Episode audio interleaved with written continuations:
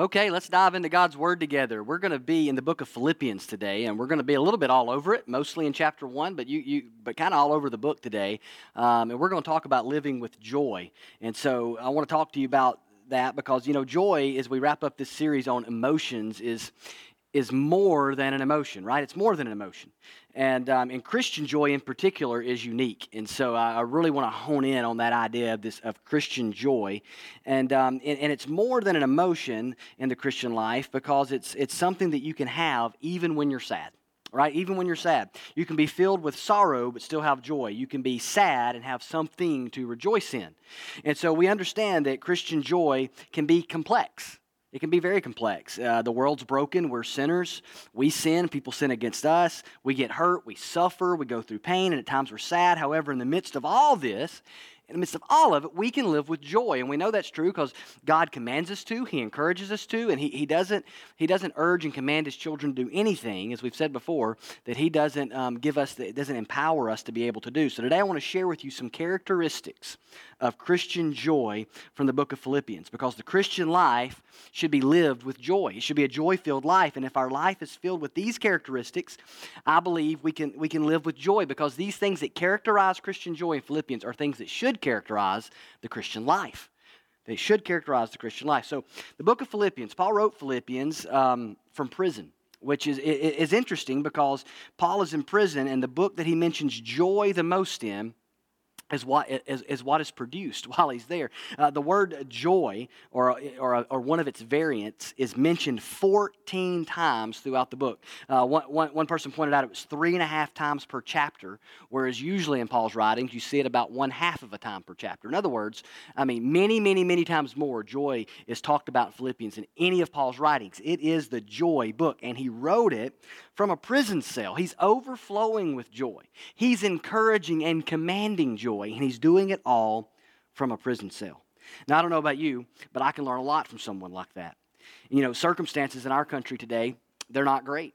They're not great. There's a, there's a lot of things to tempt us to despair, as we talked about um, last week. You know, the CDC website is where I got this information. They produced this here in this, the last few days. Uh, this, uh, they gave this report uh, on a study they did back in June. It says during June 24th through June 30th, U.S. adults reported considerably elevated adverse mental health conditions associated with COVID 19. Younger adults, racial ethnic minorities, essential workers, and unpaid adult caregivers reported having experienced disproportionately worse mental health outcomes, increased substance abuse, and elevated suicidal ideation just some stats from that report. 31% reported anxiety or depression symptoms. 31% of adults in america reported anxiety or depression symptoms. 26% reported trauma stressor related disorder symptoms and 11% seriously considered suicide.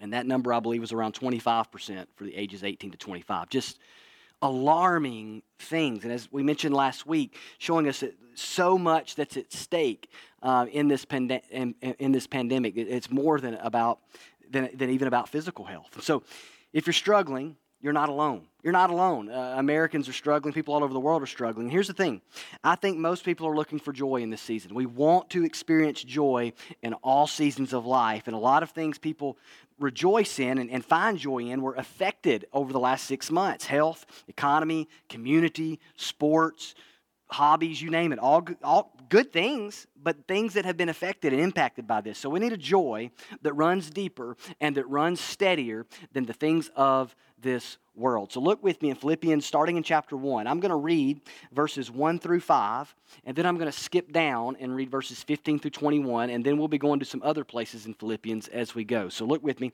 Philippians chapter 1, starting in verse 1. Paul and Timothy, servants of Christ Jesus, to all the saints in Christ Jesus who are at Philippi, with the overseers and deacons, grace to you and peace from God our Father and the Lord Jesus Christ. I thank my God in all my remembrance of you, always in every prayer of mine, for you, for you all, making my prayer with joy, because of your partnership in the gospel from the first day until now. Now, look with me. Let's skip down now to verse 15. That's Paul's intro. Down in verse 15, he says, he's talking about some people here. He, he, he, moves forward in the letter and he begins to talk about some people who were trying to kind of bug him, torment him, and harass him by preaching the gospel. Okay, so they had really bad motives in doing it. This is what Paul says about it, starting in verse 15. Some indeed preach Christ from envy and rivalry, but others from goodwill. The latter do it out of love, knowing that I am put here for the defense of the gospel. The former proclaim Christ out of selfish ambition, not sincerely, but thinking to afflict me in my imprisonment. What then? Only that in every way, whether in pretense or in truth, Christ is proclaimed, and in that I rejoice. Yes, and I will rejoice.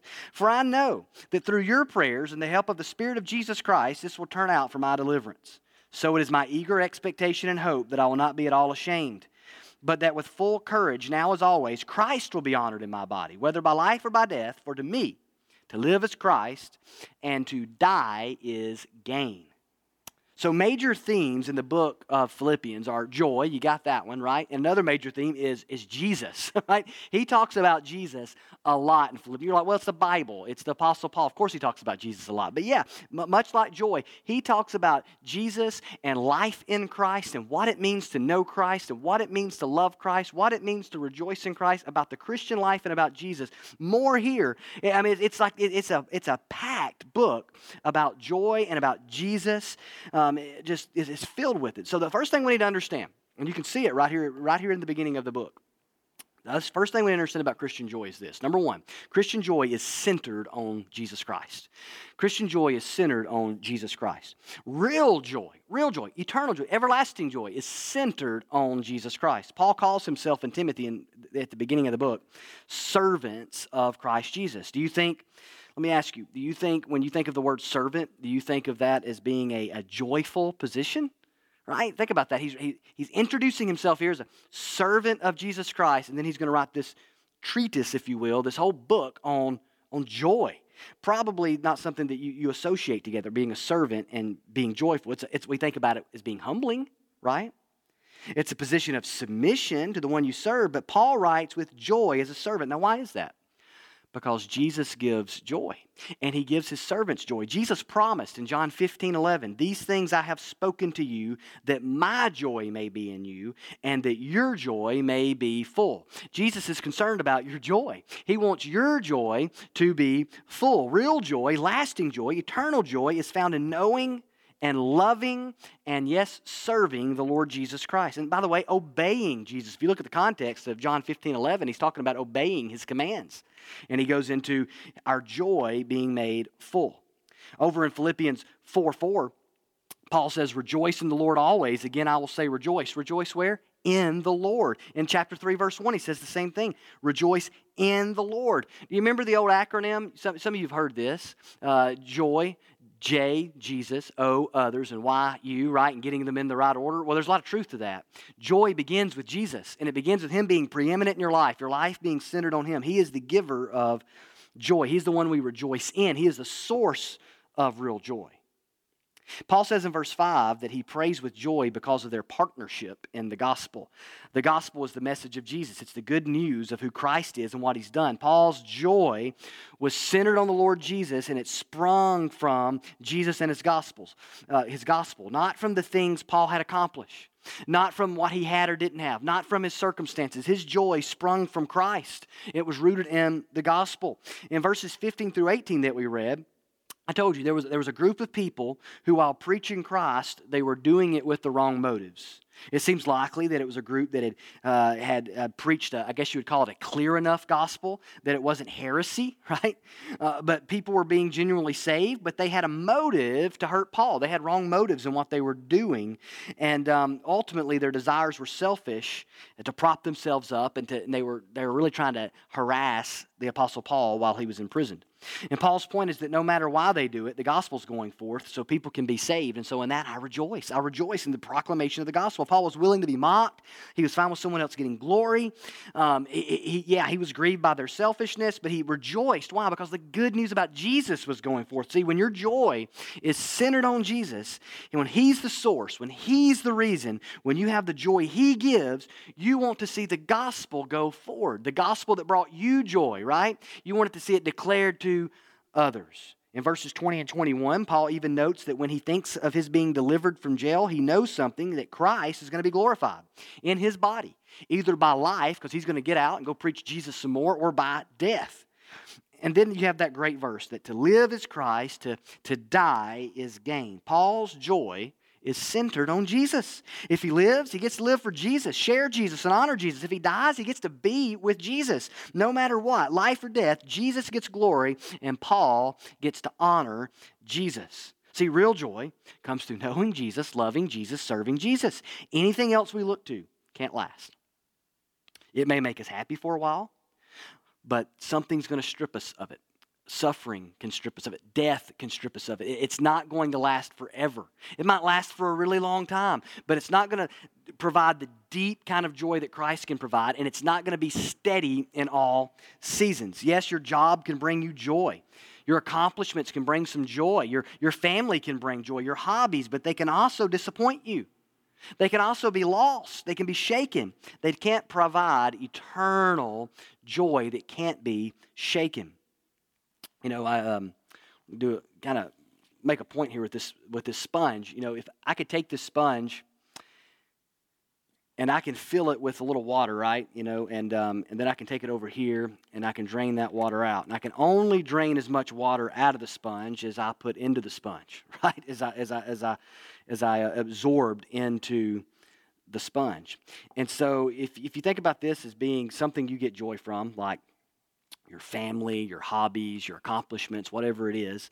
Um, it's limited. And, and, you can go over there, man, and, and you can kind of, your life, you know, kind of, you sap up some joy and you just squeeze all the joy out of that that you can get out of whatever that whatever that is, whatever that thing is for you. And we do it over and over. And sometimes we live that way, right? We, we go around and, we, and, and we're trying to get joy from this, and we're trying to get joy from this, and our family, our friends, our accomplishments, our money, our possessions. And at some point, but it's all limited. At some point, the sponge is dry, right? There, there's, there's nothing left. Some point, everything runs out. Now, here's the thing. If you want joy that doesn't run out, if you want joy that's eternal, if you want joy that's steadfast, you need a greater source. You need a greater source. you need something bigger. You need something better. And this doesn't do justice to illustrate what comes, what we get in Jesus because it's infinite and it's eternal, and this is obviously not. But see, in this, right, man, the, the sponge can just be, man, it can just absolutely be soaked, right?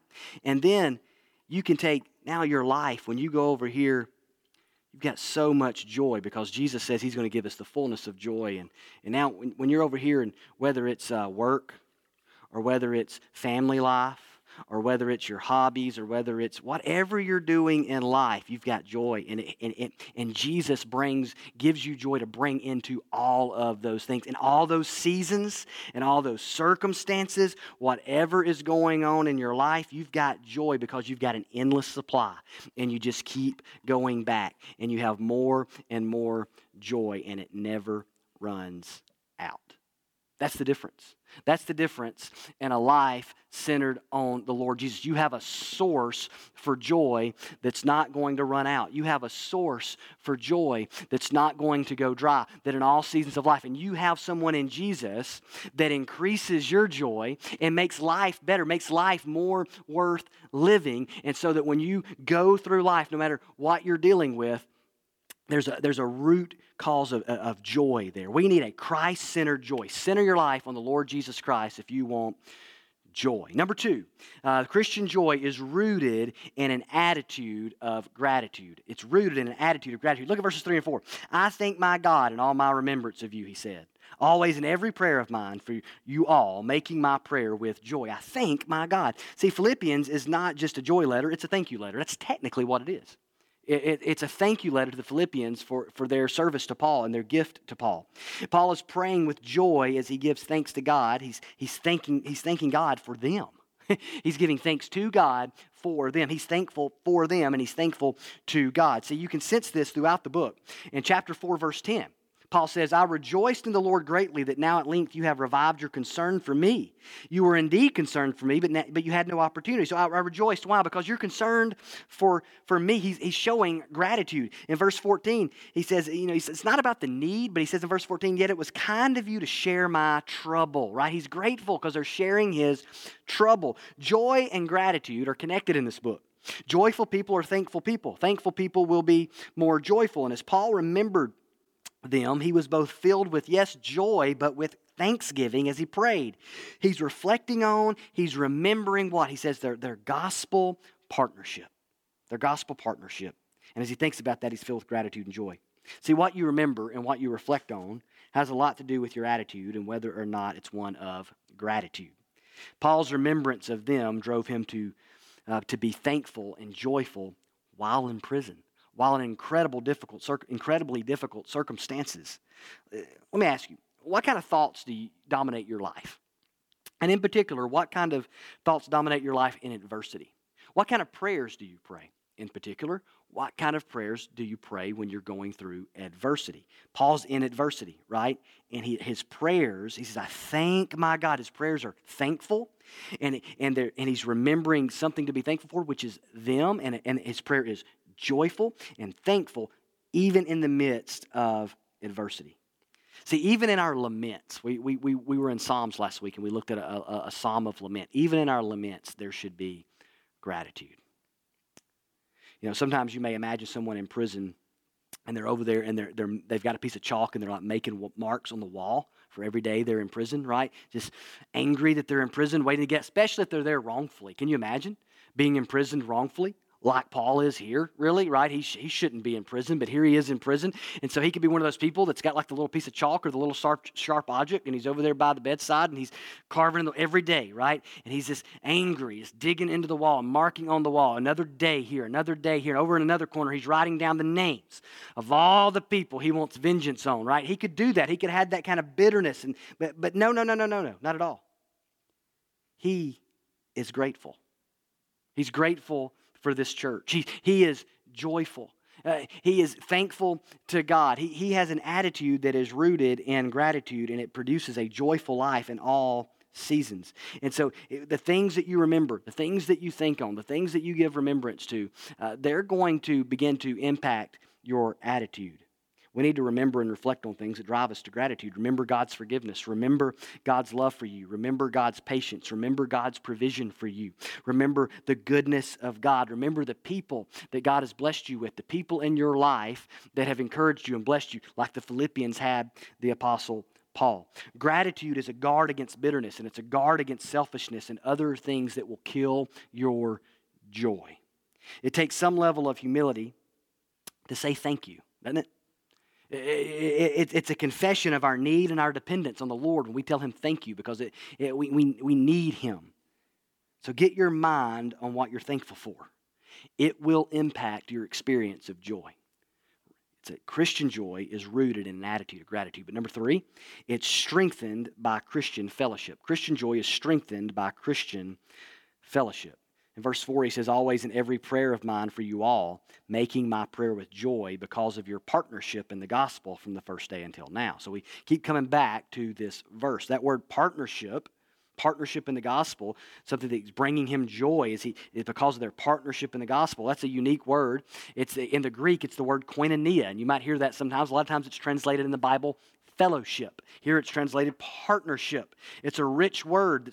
It speaks to the commonality that believers share in Jesus Christ. It's the fact that in Jesus we've got something in common. We are linked in Christ. So wherever you live in the world, we have a fellowship through Jesus. No matter your background, no matter what you're like, no, ma- no matter how much money you have, no matter what race or ethnicity you are, we're all through Jesus, we are connected. We have a commonality. We have a fellowship. We have a partnership. Now here it's translated partnership because Paul is speaking specifically to the action of their partnering with him in gospel mission, which is an element of that fellowship that we have together.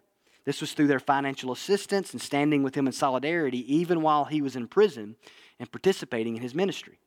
And Paul prays here with joy because of that partnership, that fellowship, that koinonia that they have in the gospel. See, we need Jesus, but this is a reminder that we need others too.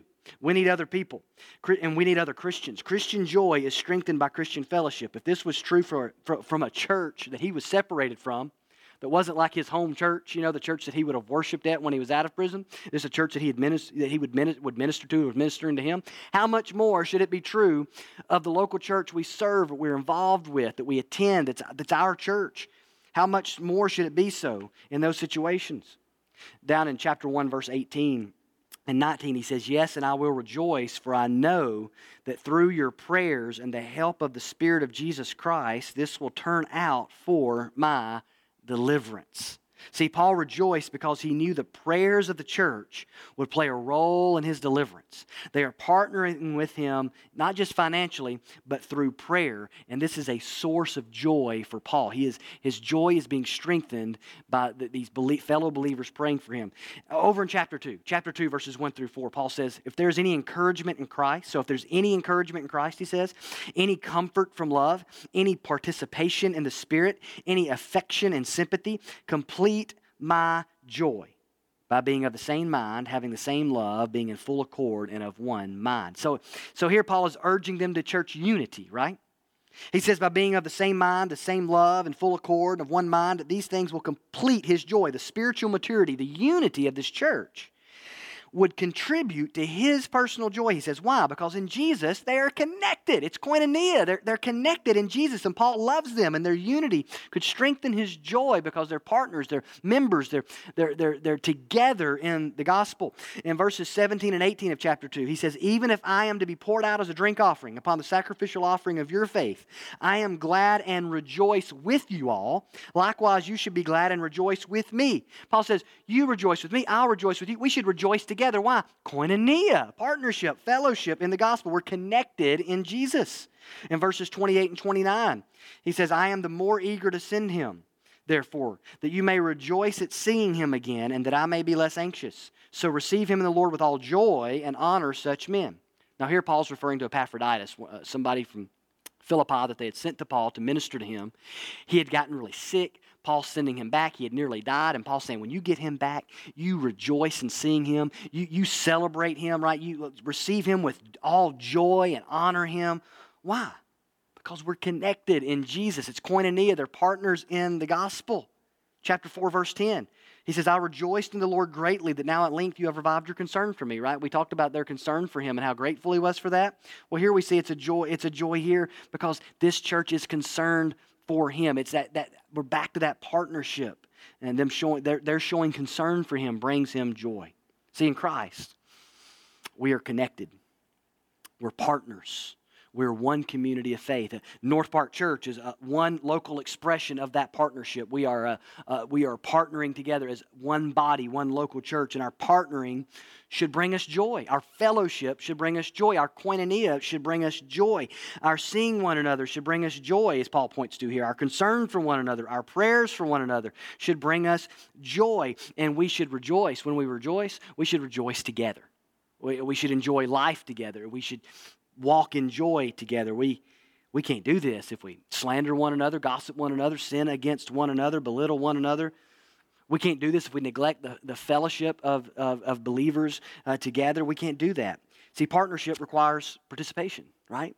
We have to be involved. We have to be connected to the body in some way. As, as this church was here, we see they're, they're, they're praying for him. They're financially partnering together. They're, they're connected. They're sending people to ministering to him. Even though they're miles apart, they're staying connected. We've got to participate. Partnership requires participation. You know, uh, you ever uh, in school do a group project? We did those sometimes when I was in school. Group, you know, you get the group together, and there's always like the one person in the group that wants to be the leader. You may not want them to be the leader, but they want to be the leader, right? And so they kind of begin to take over the group. But there's also the, another person in the group. No matter how big the group is, every group's going to have at least one of them, maybe more than one. They're just going to kind of slink to the back and they're going to be like the last person to volunteer to do anything. And if you let them, they'll let everybody else do everything, right? They'll let everybody else do everything, and they won't even show up for the meetings. Oh, we're meeting Wednesday night to talk about. They'll just kind of, you know, and kind of, oh, I'm sorry, or they'll be over there. In today's world, they'd be over there on their phone, right? Not realizing what's going on. Then in the end, they get the same grade, right, as everybody else gets, right? Oh, I'm so glad we did this together, but they're not really partnering. And that's not what gospel partnership, that's not what koinonia is supposed to be about. We're, we, we are in this together, so we all contribute. We're all working together, and this strengthens our joy. We receive joy from what we give, we receive joy from what we receive because it's a two way street.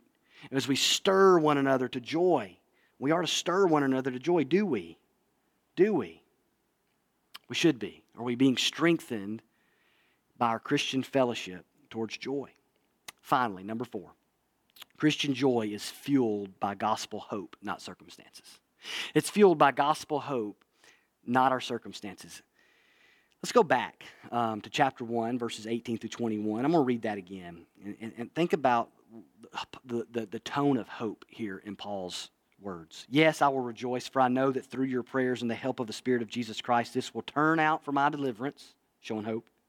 So it is my eager expectation and hope that I will not be at all ashamed, but that with full courage now as always, Christ will be honored in my body, whether by life or by death. For to me to live is Christ, and to die is gain. Paul says he rejoices as he is confident of his deliverance. And that word can point both to pointing uh, to, getting out of prison or to future salvation. And obviously, uh, it, it, it, this whole working, this whole passage, commentators point out how there's a, there's a semblance of that, of kind of like the last day and the great resurrection and, and Christ's return and all that. But at the same time, the idea of him getting out of prison. And Paul seems confident that he's going to get out of prison. But at the same time, there's, there's a little bit of a, a, double speak here because he also he wants to give you this kind of hint. He wants to say, but even for some reason, if I don't, if I'm wrong, if I think I'm getting out and I'm not, if I think God's getting me out of the situation, I'm not, and if I die, I'm still getting out.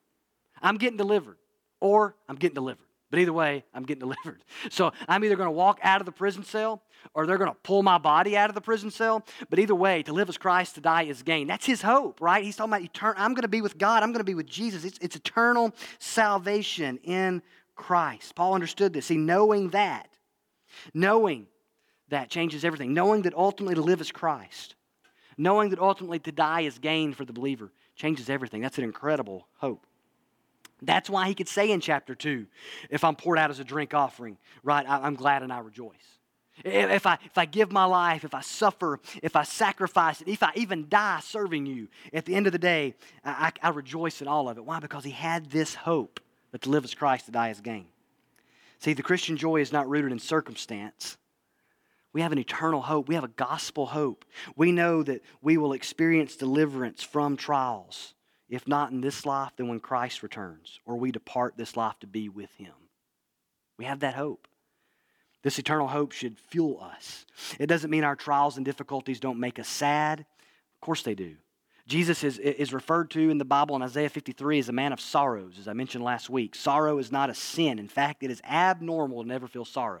If you're like, I never feel sorrow, listen, that doesn't make you super godly might make you a psychopath, right? We're in a broken world, right? We're in a sinful, broken world. We're going to get sorrowful. Bad things are going to happen. We should feel sorrowful in this world at times. And it, it's our, our joy at times is even mingled with sorrow. But we have a hope. Our, our Christian joy is a joy that even in the midst of our sorrow, we can have because it's rooted in Christ and it's rooted in our, in our future hope. It's rooted in the promise that the die is gain. We can be sorrowful, but it's sorrow grounded in joy. And we can always know, as Psalm 30 says, joy comes in the morning. Joy comes in the morning. That ultimately, that's our destiny. It's to be with Christ out of this broken world, celebrating and rejoicing with Him and serving Him forever. To live as Christ, our joy is Christ centered. To die is gain, our joy is hope fueled. If, if in this life, if all we have to look forward to is this life, if there's no hope, if, there, if there's nothing to look to beyond this life, Paul said this way, 1 Corinthians 15, 19. If in Christ we have hope in this life only, we are of all people most to be pitied. If this life is it, that's depressing. But it's, this life isn't it. This isn't the end. We can have joy in this life, and the fact that we know there is more after this life, and that and that, that, that, that more is the presence of God, that more is being made like Christ, that more is eternity with Jesus that's fuel. We have fuel for the hard seasons, the long seasons, and the prisons that may await us in this life. The hope is only found, though, that hope is only found through knowing Christ. Gotta, before to die is gain, you got to have to live as Christ, right?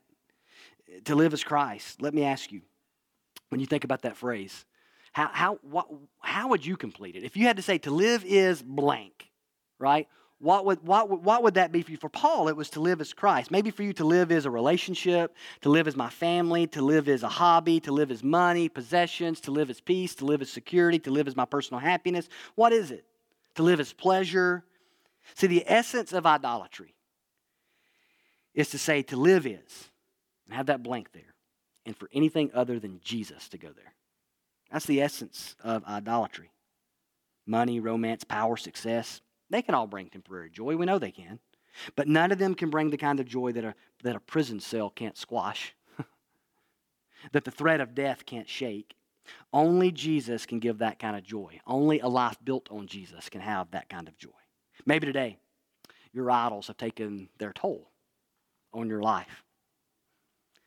And for you, it may be to live as misery, to live as guilt, to live as fear, worry, shame, anger, bitterness, to live as to not be fulfilled, to live as loneliness, hypocrisy, covering up, to live as uh, being on the run, whatever it may be, hiding, hiding my sins in my life that I don't want other people to know about. What, what, what is it for you? And maybe you think about it and you go, joy seems impossible for me. It doesn't even seem like a possible reality. And I just want to say to you, it begins with Jesus. Joy begins with Jesus. When taking that blank and erasing whatever's in it and saying to live is Christ, it begins with being able to say that. If you can't say that, if Jesus isn't the center of your life, you can't experience the kind of joy we're talking about today. That's where real joy begins. Only Jesus laid his life down for you. None of the other things in that blank did that. Only Jesus gives fullness of joy. We read some from Isaiah 53 last week. I want to read some again. Isaiah 53, 4 and 5. A prophecy about the Messiah says, Surely he has borne our griefs and carried our sorrows. Yet we esteemed him stricken, smitten by God, and afflicted, but he was pierced for our transgressions. He was crushed for our iniquities. Upon him was the chastisement that brought us peace, and with his, and, and with his wounds we are healed. Listen, joy begins with trusting Jesus because only Jesus is bore our sorrows. Only Jesus has paid for our transgressions and our iniquities. Only Jesus has, has borne our, our griefs and, and carried our sorrows. Only Jesus has done that. And so, uh, our only hope of finding eternal joy is looking at Jesus, the Son of God, understanding that He came to this world, loved us so much that He laid down His life, bearing the sin. Uh, uh our sin, bearing the wrath we deserve, bearing our sin on the cross, died for us in our place, was risen from the dead, so that we can know God. And yes, know joy, everlasting joy through faith in Him. Let me ask you have you turned away from your sin and received Jesus as Lord and Savior? If you haven't done that, I want to encourage you to do so. He is, he has risen from the dead. He's sitting at the right hand of God, and He is available today to give you life. And yeah, to give you joy if you'll turn to Him in faith. And if you haven't done that, understand that's where joy begins. It begins centered on Jesus. Believer, how is your joy? Do you need to get back to the things that should characterize Christian joy? See, I said at the beginning, these things that characterize Christian joy should characterize your life. Is your life centered on Jesus? Is your attitude rooted, rooted in gratitude? Are you being strengthened by Christian fellowship? Are you being fueled by, by gospel hope? Or are you being shaken by your circumstances? See, as these things begin to affect our life, impact our life, they'll impact our joy. The same things that characterize Christian joy characterize or should characterize a Christian's life. If you're watching today and you've never trusted Christ as Lord and Savior, I encourage you to do so now. You can, you can call on Him. If you turn from your sin and put your faith and trust in Him, He will save you. And if you do that, or if you've got questions about that, email us at info at gonorthpark.com and either say, I called on the Lord Jesus today, I, I trusted him, or I've got questions about that. I, I, would love to pray with you. I'd love to celebrate with you. I'd love to answer questions for you. Whatever you need, reach out to us if you've never trusted Jesus and you'd like to talk about that, or if you trust him today and you'd like to share that with us. Believer, if we can pray for you, we want to do that as well. Use that same email, info at gonorthpark.com, or call the church if you're a North Parker and, uh, and, and, reach out to us. We, we, we, we want to minister to you if there's a way that we can help you in this season. Let's, in all seasons, we, we have access, we have the ability to live life with joy. Pray with me. Father, we thank you for the joy that we have in Christ, through Christ, because of the good news of the gospel. Thank you for this rich book of Philippians that you have given us. Um, and Lord, we pray that as believers in Christ, that our lives would be filled with the kind of joy that is spoken about in this book, that is characterized throughout this book, uh, because we know that that impacts others around us, and, and, and it, it, it, makes life so much sweeter when we live with the joy that Christ gives. I pray for anybody watching today, Lord, that it's never trusted Christ as Lord, as Savior, that even today, that they'd call upon the name of the Lord and be saved. Lord, that they would, that they would experience the joy of the Lord through salvation in Christ Jesus. Lord, we love you. We thank you for your word. We pray that you'd help us to walk in your truth. In Jesus' name, amen.